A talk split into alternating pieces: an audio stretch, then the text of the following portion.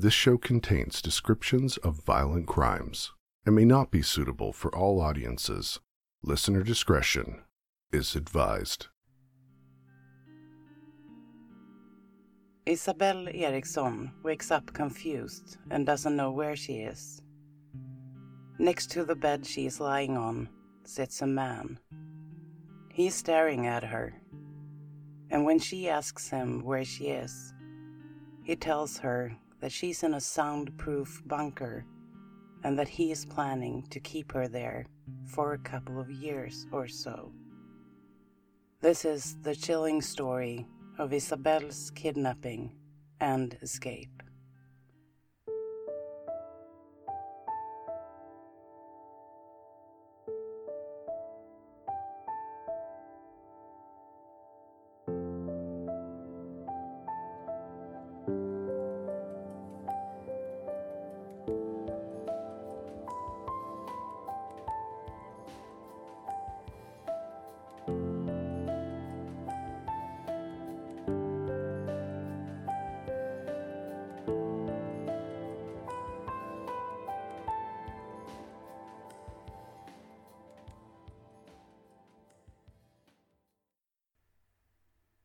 Welcome to True Crime Sweden. I am your host, Pernilla, or as I say in Swedish, Pernilla.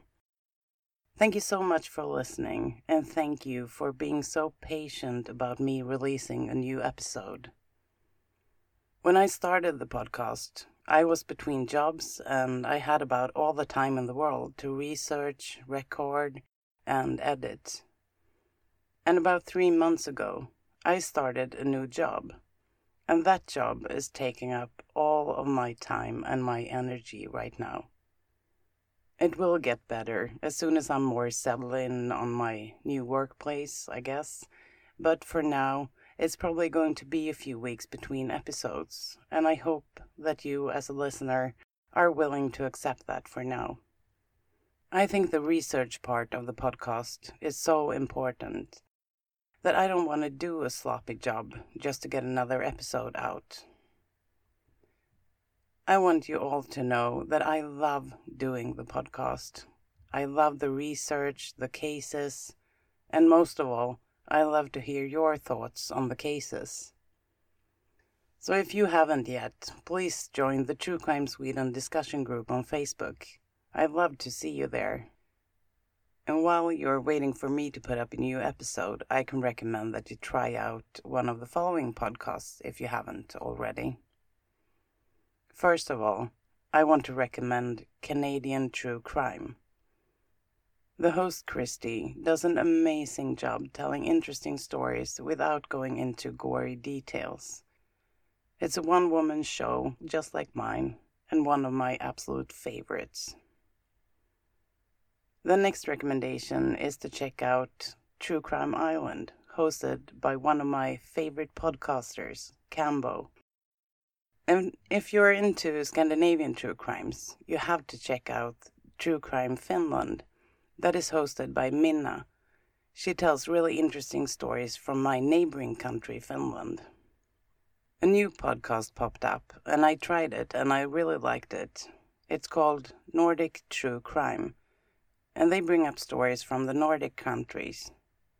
I've only listened to a couple of episodes so far, but I really like it, so try it out. And you also have to check out Murder Mile Podcast, hosted by Michael. Murder Mile Podcast has actually been nominated to Best True Crime Podcast at the British Podcast Awards 2018. I really hope you win, Michael. You deserve it. So now you have a few new shows to check out while you're waiting for me to drop my next episode. And as you heard in the beginning, I'm trying out some new music for the podcast. It's the talented Nico from We Talk of Dreams who made the intro, especially for True Crime Sweden, and I love it. I hope you do too. You can check him out at wetalkofdreams.com.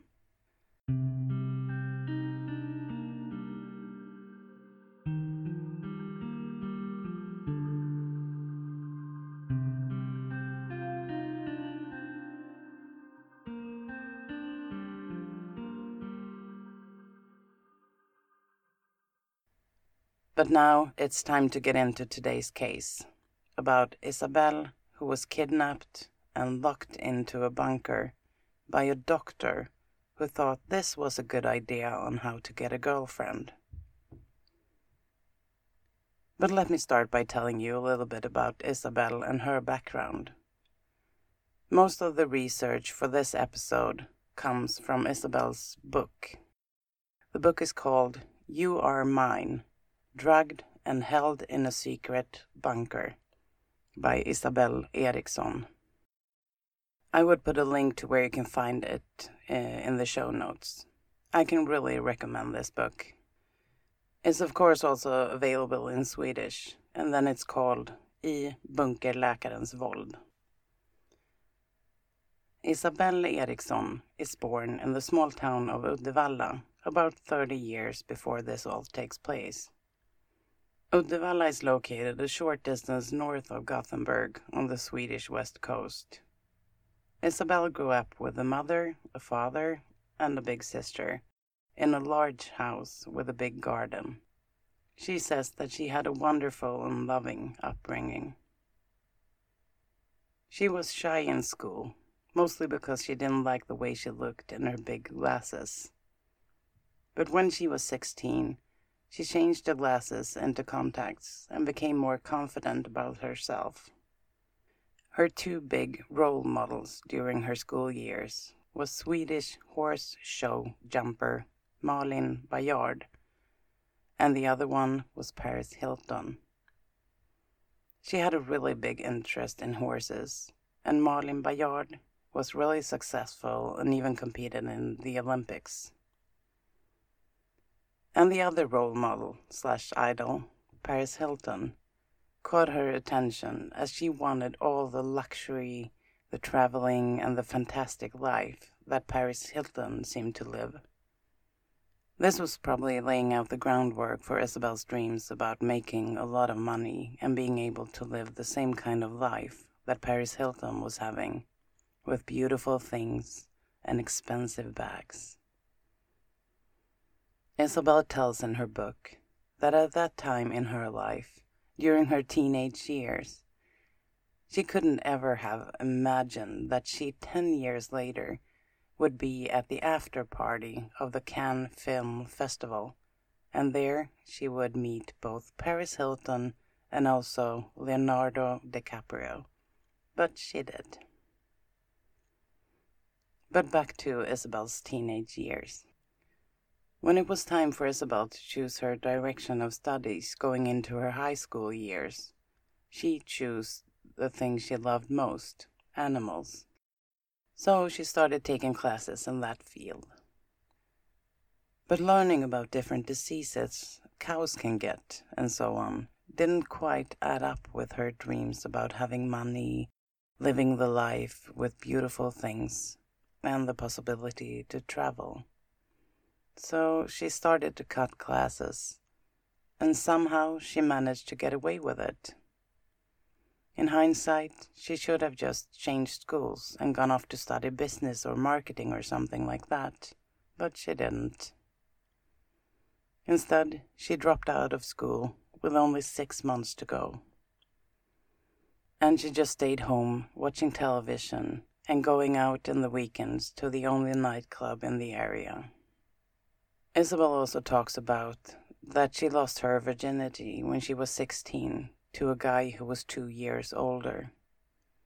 The first time it really hurt, she says, but the second and third time she realized what all the fuss about sex was all about. She realized that she really liked sex and that she really liked it a lot. At this time in her life, she got a job at a cafe, and in the beginning, she only worked daytime. But then she started to also work nights and weekends. And she didn't like that because it made her miss out on a lot of fun that her friends did. And also, the pay wasn't good enough, she thought. She didn't like her job, and she wasn't putting a lot of effort to be good at it. And that finally got her kicked out of there. She started to look for other jobs but she didn't have any real education. But she tried jobs as a cleaner, a care worker, product demonstrator in stores, but none of the jobs lasted for very long. At that time in her life, she says, it never crossed her mind to work as a stripper or something like that. She loved sex and was liberated when it comes to those things, but still, it wasn't anything she ever thought about doing. She says that the way she viewed strippers and sex workers was that they were either addicted to drugs and had to do it for that reason, or they were drawn into it by other people or circumstances that were out of their control. Nobody would ever do that kind of thing if they had a choice, she thought.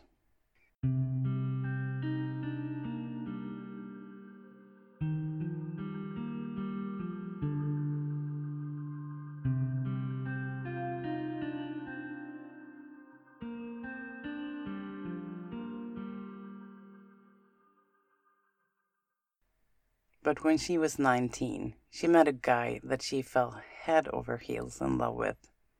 He worked as a builder, and Isabel kept on having short term odd jobs. And when they had been together for about two years, Isabel told him that she wanted to get out of the small town of Uddevalla. The world was calling for her.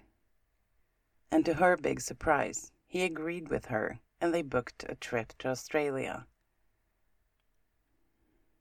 you were at that time able to get a one year visa if you were under the age of 30.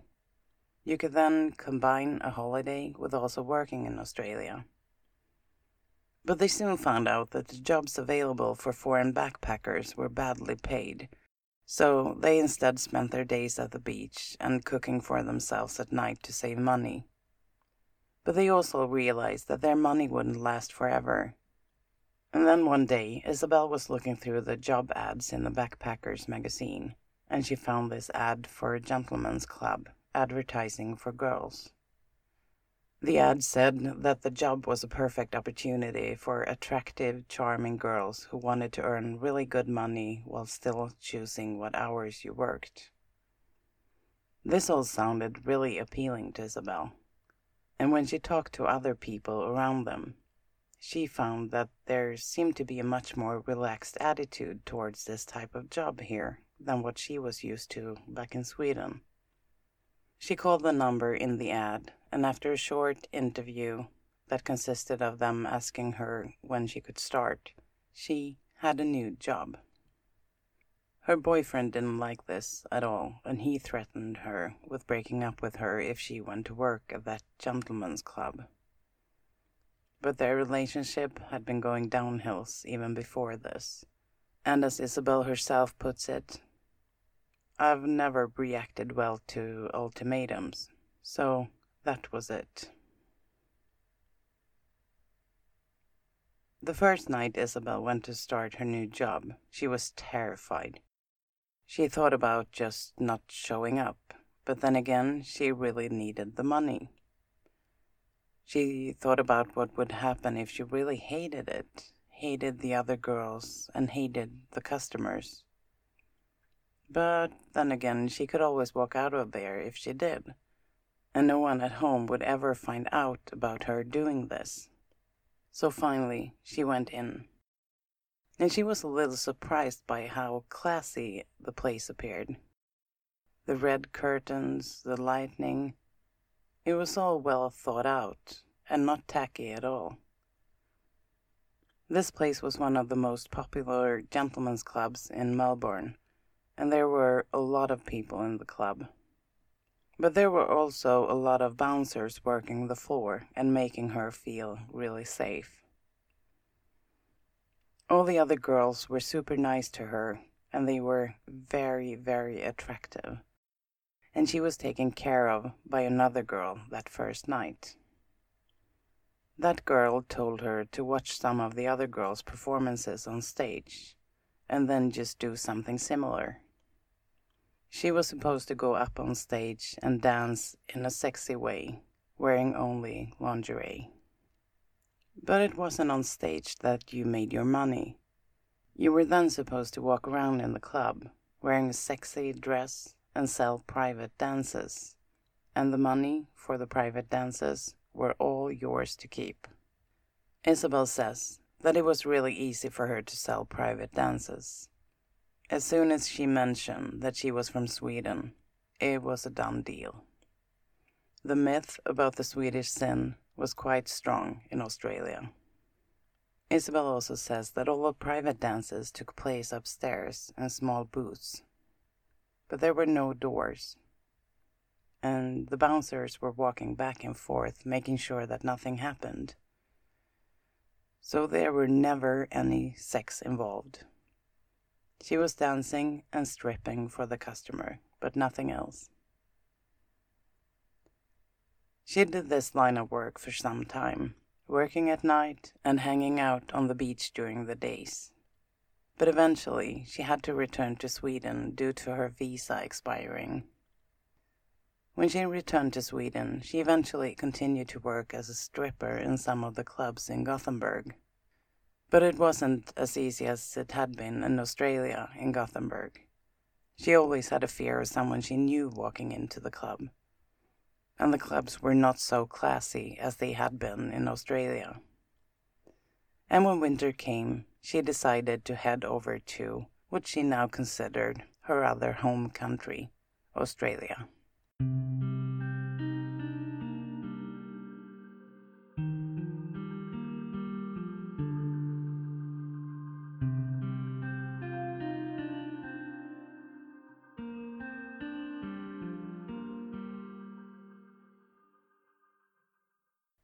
This time she went to Sydney instead of Melbourne. She was now 23 years old and traveled alone. She was soon back in the old rhythm, with work at night, sunshine, and swimming during the day. The difference this time was that she stayed at high class hotels instead of the hostels she stayed at before. One day she was sitting in the outside lounge in the hotel having a coffee when she saw an incredibly beautiful woman sitting a few tables away. The woman had long, shiny hair, a perfect tan, and a perfect makeup. She was a bit provocatively dressed, but she still looked stunning, and she acted like she owned the place. This really caught Isabel's attention, and she decided to go over and talk to the woman. She says in her book that at this time she was so used to starting up conversations with strangers due to her work at the strip club, so it only felt natural. She ordered a glass of white wine and they started to talk. After a few minutes, they were chatting away like they had known each other forever. The woman told Isabel that she also used to work as a stripper, but that she now had found a much better way to make money. I know work as an escort, the woman said. Isabel knew that what she was actually telling her was that she had sex for money. But the woman made it sound so easy. You only spend a couple of hours with a client, and you make more money than you would do during a 10 hour shift at the strip club. The woman went on to tell her that it wasn't at all only about the sex. She was often asked to accompany men to business dinners, a party, or something like that. Can you imagine getting paid for eating a three course meal in a luxury restaurant? she said. Isabel was still very skeptic to this whole thing. But then the woman said something that made her change her mind. She said, I have a lot of regular customers you're welcome to join me and meet one of them. And Isabel agreed to do that. And that is how a whole new part of Isabel's life got started. Isabel continued to work as an escort for several years. During the summers, she was working from Stockholm, and during the winters, she went back to Australia and eventually moved on to New York and later Miami. But finally, she ended up in Sweden, in an apartment in Stockholm and continued working as an escort. There were only a handful of people who knew what she was doing. Most of the time, she told people she worked as a makeup artist. In 2014, Isabel met a man, a carpenter, and they started dating. He lived in her old hometown of Uddevalla, and she kept going back to Stockholm during the weeks to work and spending the weekends with him in Uddevalla. He also thought she was working as a makeup artist. She bought a small dog. It's called a toy poodle, and she named it her Nellie. But even though it on the surface looked like she was finally settling down, she still wasn't happy with the situation. She ended up breaking up with the boyfriend and going back to the US with a girlfriend of hers during the summer of 2015. During the fall of 2015, she picked up her old plans about studying in the US and applied to a college in California. She was just going to have a few more clients before she started her new life. Before I get into the events of that night that Isabel was kidnapped, I just want to address the fact that she worked as an escort I've now given you the background on how Isabel ended up having the profession that she did. A young woman wanting more in life than the regular 9 to 5 job and husband and kids. She wanted to travel and experience things on the way. You might not agree with her choices and the way her life turned out. I might not agree with them either. But I just want to make one thing clear here that no matter how you choose to live your life and what decisions you make, nobody deserves to go through what Isabel had to go through. With that said, let's get into the events that led up to that fatal night.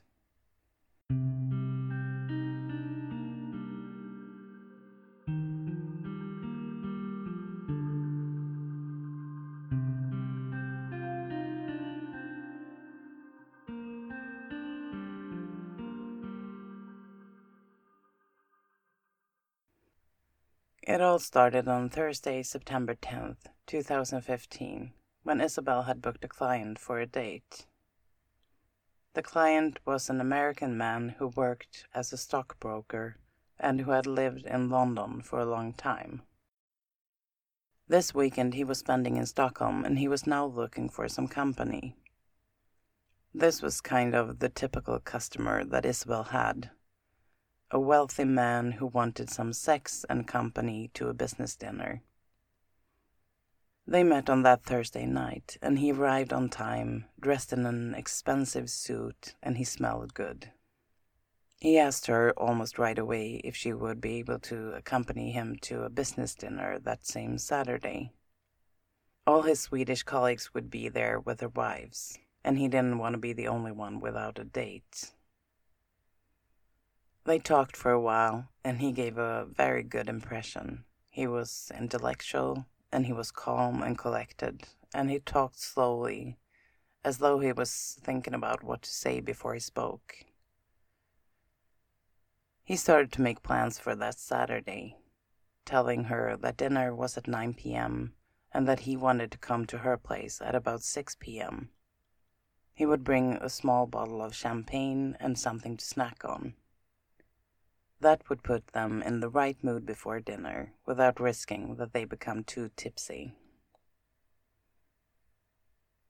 And after that, his hand started wandering up Isabel's thigh, and she realized that he had had enough of the talking and wanted some action. They moved over to the bedroom and started to undress. As soon as he had taken his underpants off, she noticed a small lump at the base of his penis. She asked him what it was, because that was something she learned right away in this profession that you had to be careful about diseases and pay attention if something looked weird. He says something about it being an injury from his military years, and she doesn't think it looks like an STD, so they continue to get intimate. Of course, she demands that he uses a condom during sex. Isabel says in her book that this is the first time that she all of a sudden felt uncomfortable with this hot, wealthy, calm American. The reason that she started to feel uncomfortable was that during the whole sex act, he kept staring right into her eyes. Not just looking, he was staring. And she remembered thinking to herself that these are the eyes of a psychopath. She describes that the way he stared at her made her feel more exposed than she had ever felt with a client before this. Before he leaves that night, he gives her a lot of compliments and he acts again as the perfect gentleman. She says that the uneasy feeling she got during the sex, that feeling went away when he was acting normal again. He leaves and he says he'll be back on Saturday at 6 p.m. Isabella decides to take the next day off. She contacts a good friend of hers, a police officer, and she makes plans for the next day with him. They agreed to spend Friday night at her place, drinking wine, watching a movie, and just catch up. Unfortunately, the police friend had to cancel the next day, and instead, Isabel went on a Tinder date and the planned meeting with the police friend was rescheduled to Tuesday instead. On Saturday, September 12th, 2015, Isabel took her poodle, Nellie, for a walk in the close by park. It was a lovely fall day, and she actually looked forward to meeting the handsome American stockbroker that night. On the way home from the walk, she gets a call from an unknown number. It's the American checking in if they are still on for the night. He also asks her if it would be okay to stay at her place that night instead of in his hotel, because the restaurant is really close to her apartment. She agrees to this, actually liking this plan better because it means that her dog Nellie doesn't have to be alone for so long. She had planned to wear her blue dress. It was perfect for the occasion. It's sexy, but classy. It's short, but not too short. She had cleaned the apartment, bought some flowers, lighted some candles, and put on a soft, soothing music in the background. He turns up at about ten minutes after six, and he is again dressed in a perfect fitting suit and looks really handsome. He gives Isabel a small gift. It contains an expensive perfume, and he also gives her some white and pink flowers that he says that he picked himself. She gets really moved by this gesture, and she tells him so. Then he hands her the envelope containing her fee for the night. 16,000 Swedish kroner. That's about 1600 US dollars. She puts the envelope away and they continue into the living room. He gives her a box containing chocolate dipped strawberries and she puts it in the fridge and while they're talking, she struggles to try to identify his American accent.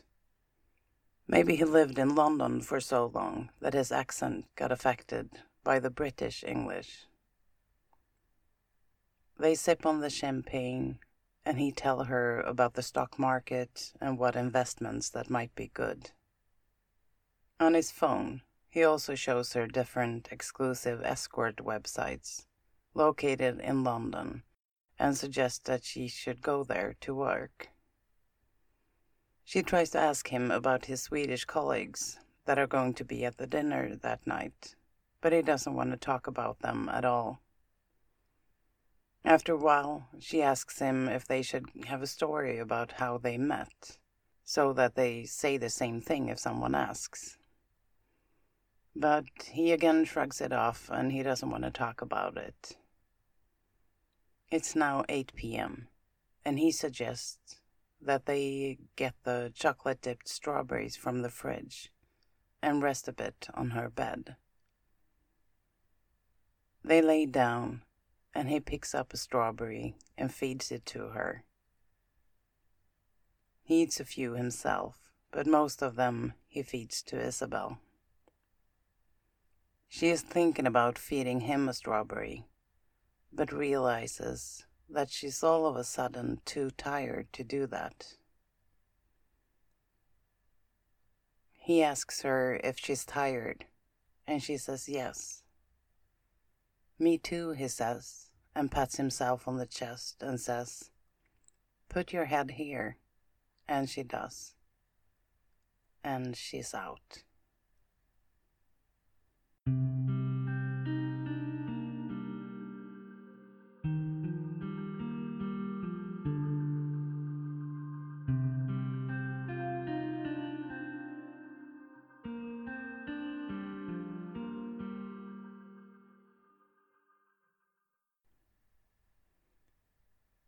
When she comes around, it feels like she's moving.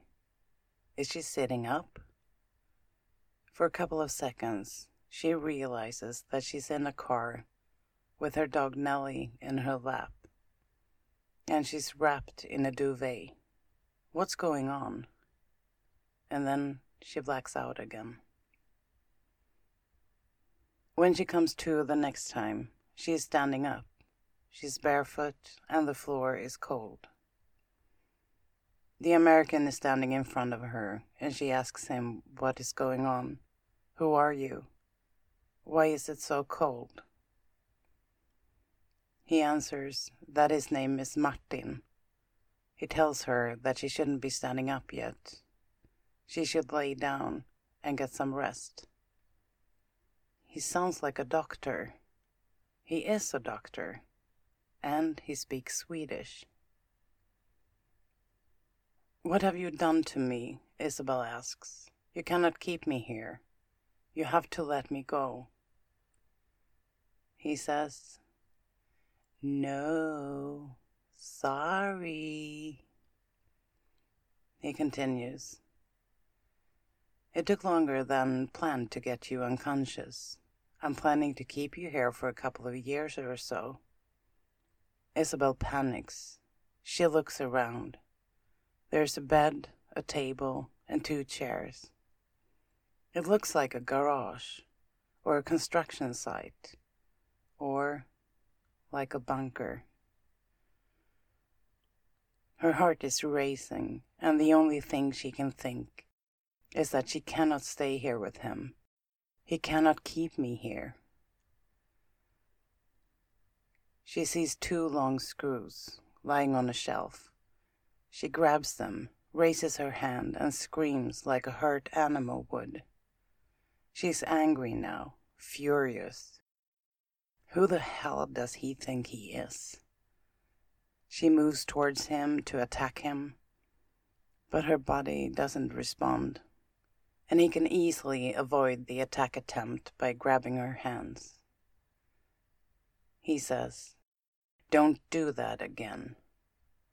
And Isabel falls down on the bed, moving backwards to get as far away from him as possible. Then she starts screaming. She screams at the top of her lungs for help. This gets the poodle, Nellie, scared, and she starts barking like crazy also. But the screaming doesn't affect Martin at all. He just stands there looking at them, almost amused by her panic. His amused expression finally makes Isabel stop screaming. Then he says, You can scream all you like. No one is ever going to hear you anyway. But if you try to escape again, I will chain you to the bed and give you nothing but bread and water. Of course, I'd have to unchain you when you need to use the bathroom. But then again, you didn't mind the diaper you wore on the way down here. And then he leaves.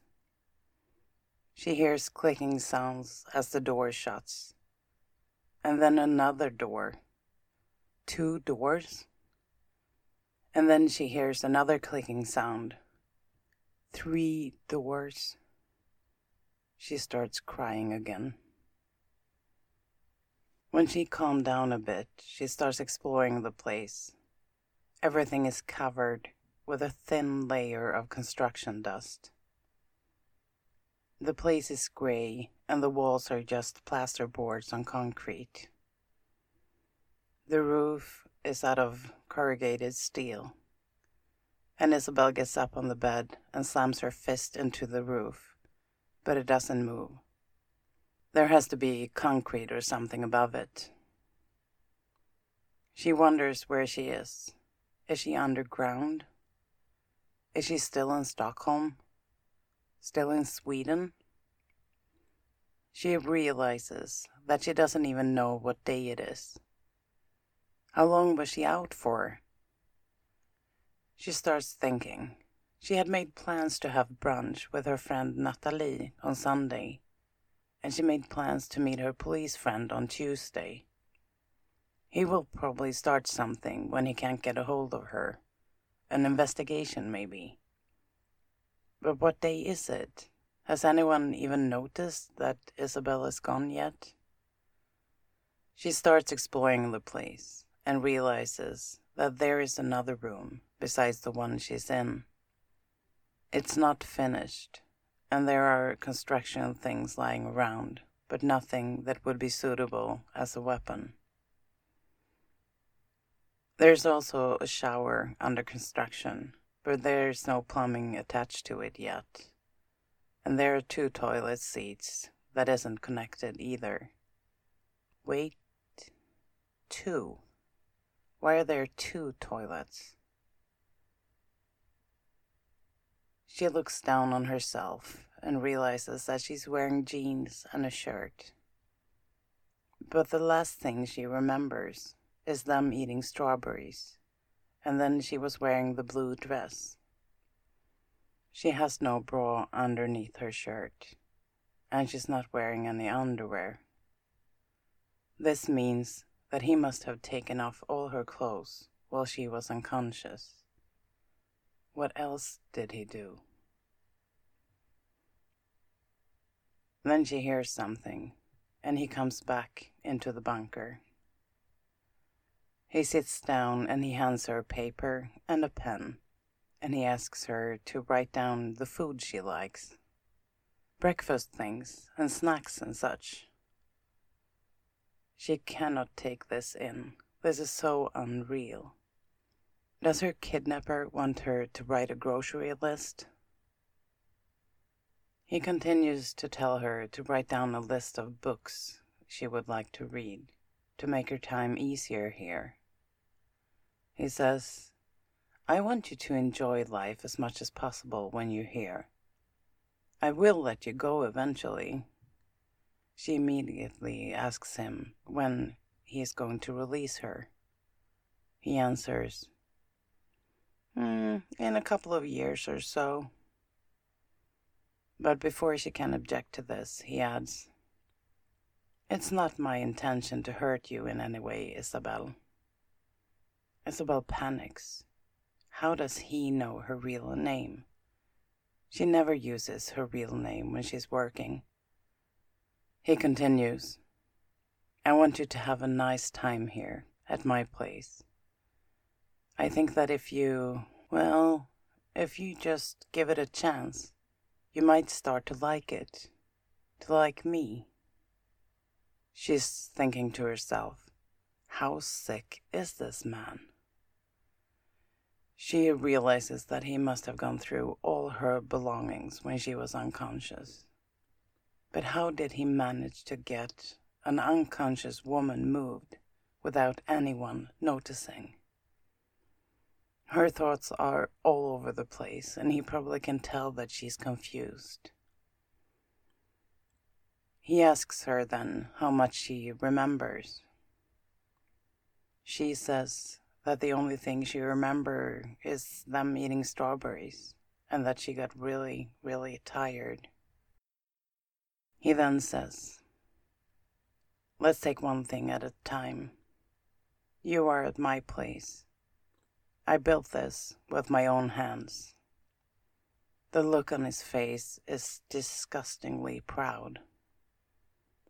He continues, It took me five years. I put a lot of time and money into this, Isabel. There has been people who have tried this before, you know, in America. But they made it too easy for the girls to escape. Here, he turns and points to the door. I have installed three doors with automatic locks. It's impossible to escape. When she doesn't say anything, he continues. Each of these doors weigh over 300 kilos. 300 kilos is about 660 pounds. He continues to tell her that the doors can only be unlocked with the right pin code, and I am the only one who knows it, he says.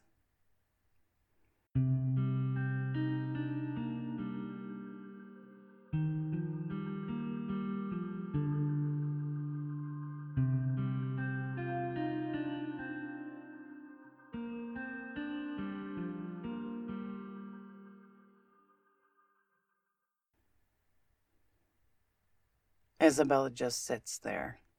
She's trying to take in everything she just heard. He had been planning this for five years. Then she looks over at her dog Nellie, who is nervously pacing around.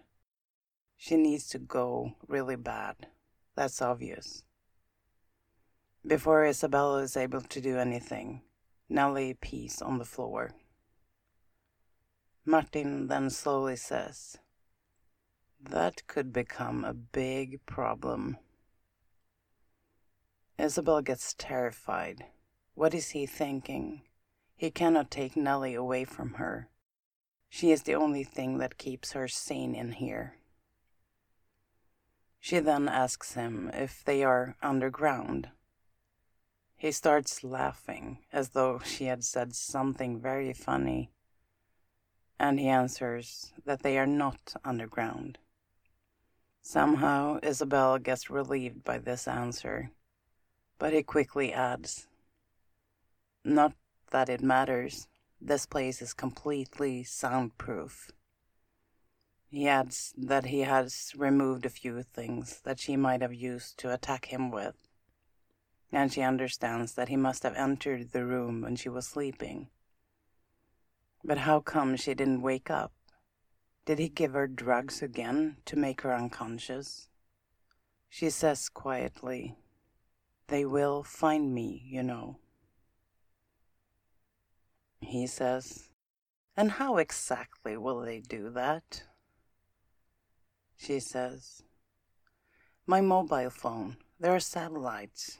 My friends and family are going to notice that I'm missing, and they can track all that. He laughs a little and says, I took care of your phone. I turned it off so it couldn't be traced. And this thing about people, you are going to give me your password to Facebook, your email, and so on. But we'll come back to that. She then says, But somebody must have seen you when you were taking me away. Isabel's apartment is located in the middle of Stockholm, so I agree with her on that. But what Martin answers is chilling to the bone. You have to understand that I put a lot of thought into this, and I've been planning this for a long, long time. When we left your apartment, both you and me were wearing masks real Hollywood masks. We looked like an elderly couple. you were in a wheelchair, and I was your old husband helping you out to the car. When hearing this, she starts to cry slowly. She doesn't want to give him the satisfaction of a total breakdown, so she holds it back. But somehow, he seems to be affected by her tears, because he jumps to his feet and he starts moving towards the door. Then he asks her if she's a good cook. She says that she's not. She mostly gets takeout. He then answers that now she has plenty of time to learn how to cook. And with that, he leaves her alone. This is where we are going to leave off for part one of this story. In part two, you are going to hear everything about Isabel's time in the bunker. You are going to hear parts of the interrogations with Martin and also the amazing story of Isabel's escape. Don't miss part two, it will be out really soon. I want to give a big thank you to the following people for supporting me on Patreon. Thank you so much to Ariel M, Denise B, JCR, and Cynthia C. You guys are amazing. Thank you so, so much. If you want to support the show on Patreon, head over to patreon.com slash truecrimesweden. You will receive a sticker and a bookmark. And if you choose to support me on the highest level, you have the chance to win a real Dala horse. There are more ways to support the show. You can tell a friend, you can recommend True Crime Sweden on social media, or you can write me a review on iTunes. And with that said, I want to thank the following people for giving me five star reviews on iTunes. From Australia, Thank you to Liz Lucy. And from the UK, thank you to Only Me 100 and Colin the Dog 31.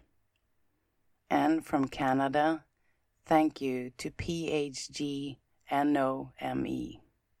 And last but not least, thank you to all the following reviewers from the US. Thank you, KANNJ 1013. Baby Blue. And yes, it's spelled Baby Blue, not Baby Blue. Baby Blue. And thank you to Jesho Tix. Thank you to Really. Thank you to Charlie. Thank you to Mega Flashy Pants 2212. And thank you to Shanina84. I'm really grateful that all of you took the time to write a review on iTunes. Your amazingly kind words mean so much to me. Thank you, guys. I'm not going to do a fun fact about Sweden now. That's going to be after the second part of this story. But I do want to ask you for something. I would be really grateful if you could email me questions because I'm planning to do a future Q&A episode. You can ask me anything, and I will try to answer your questions.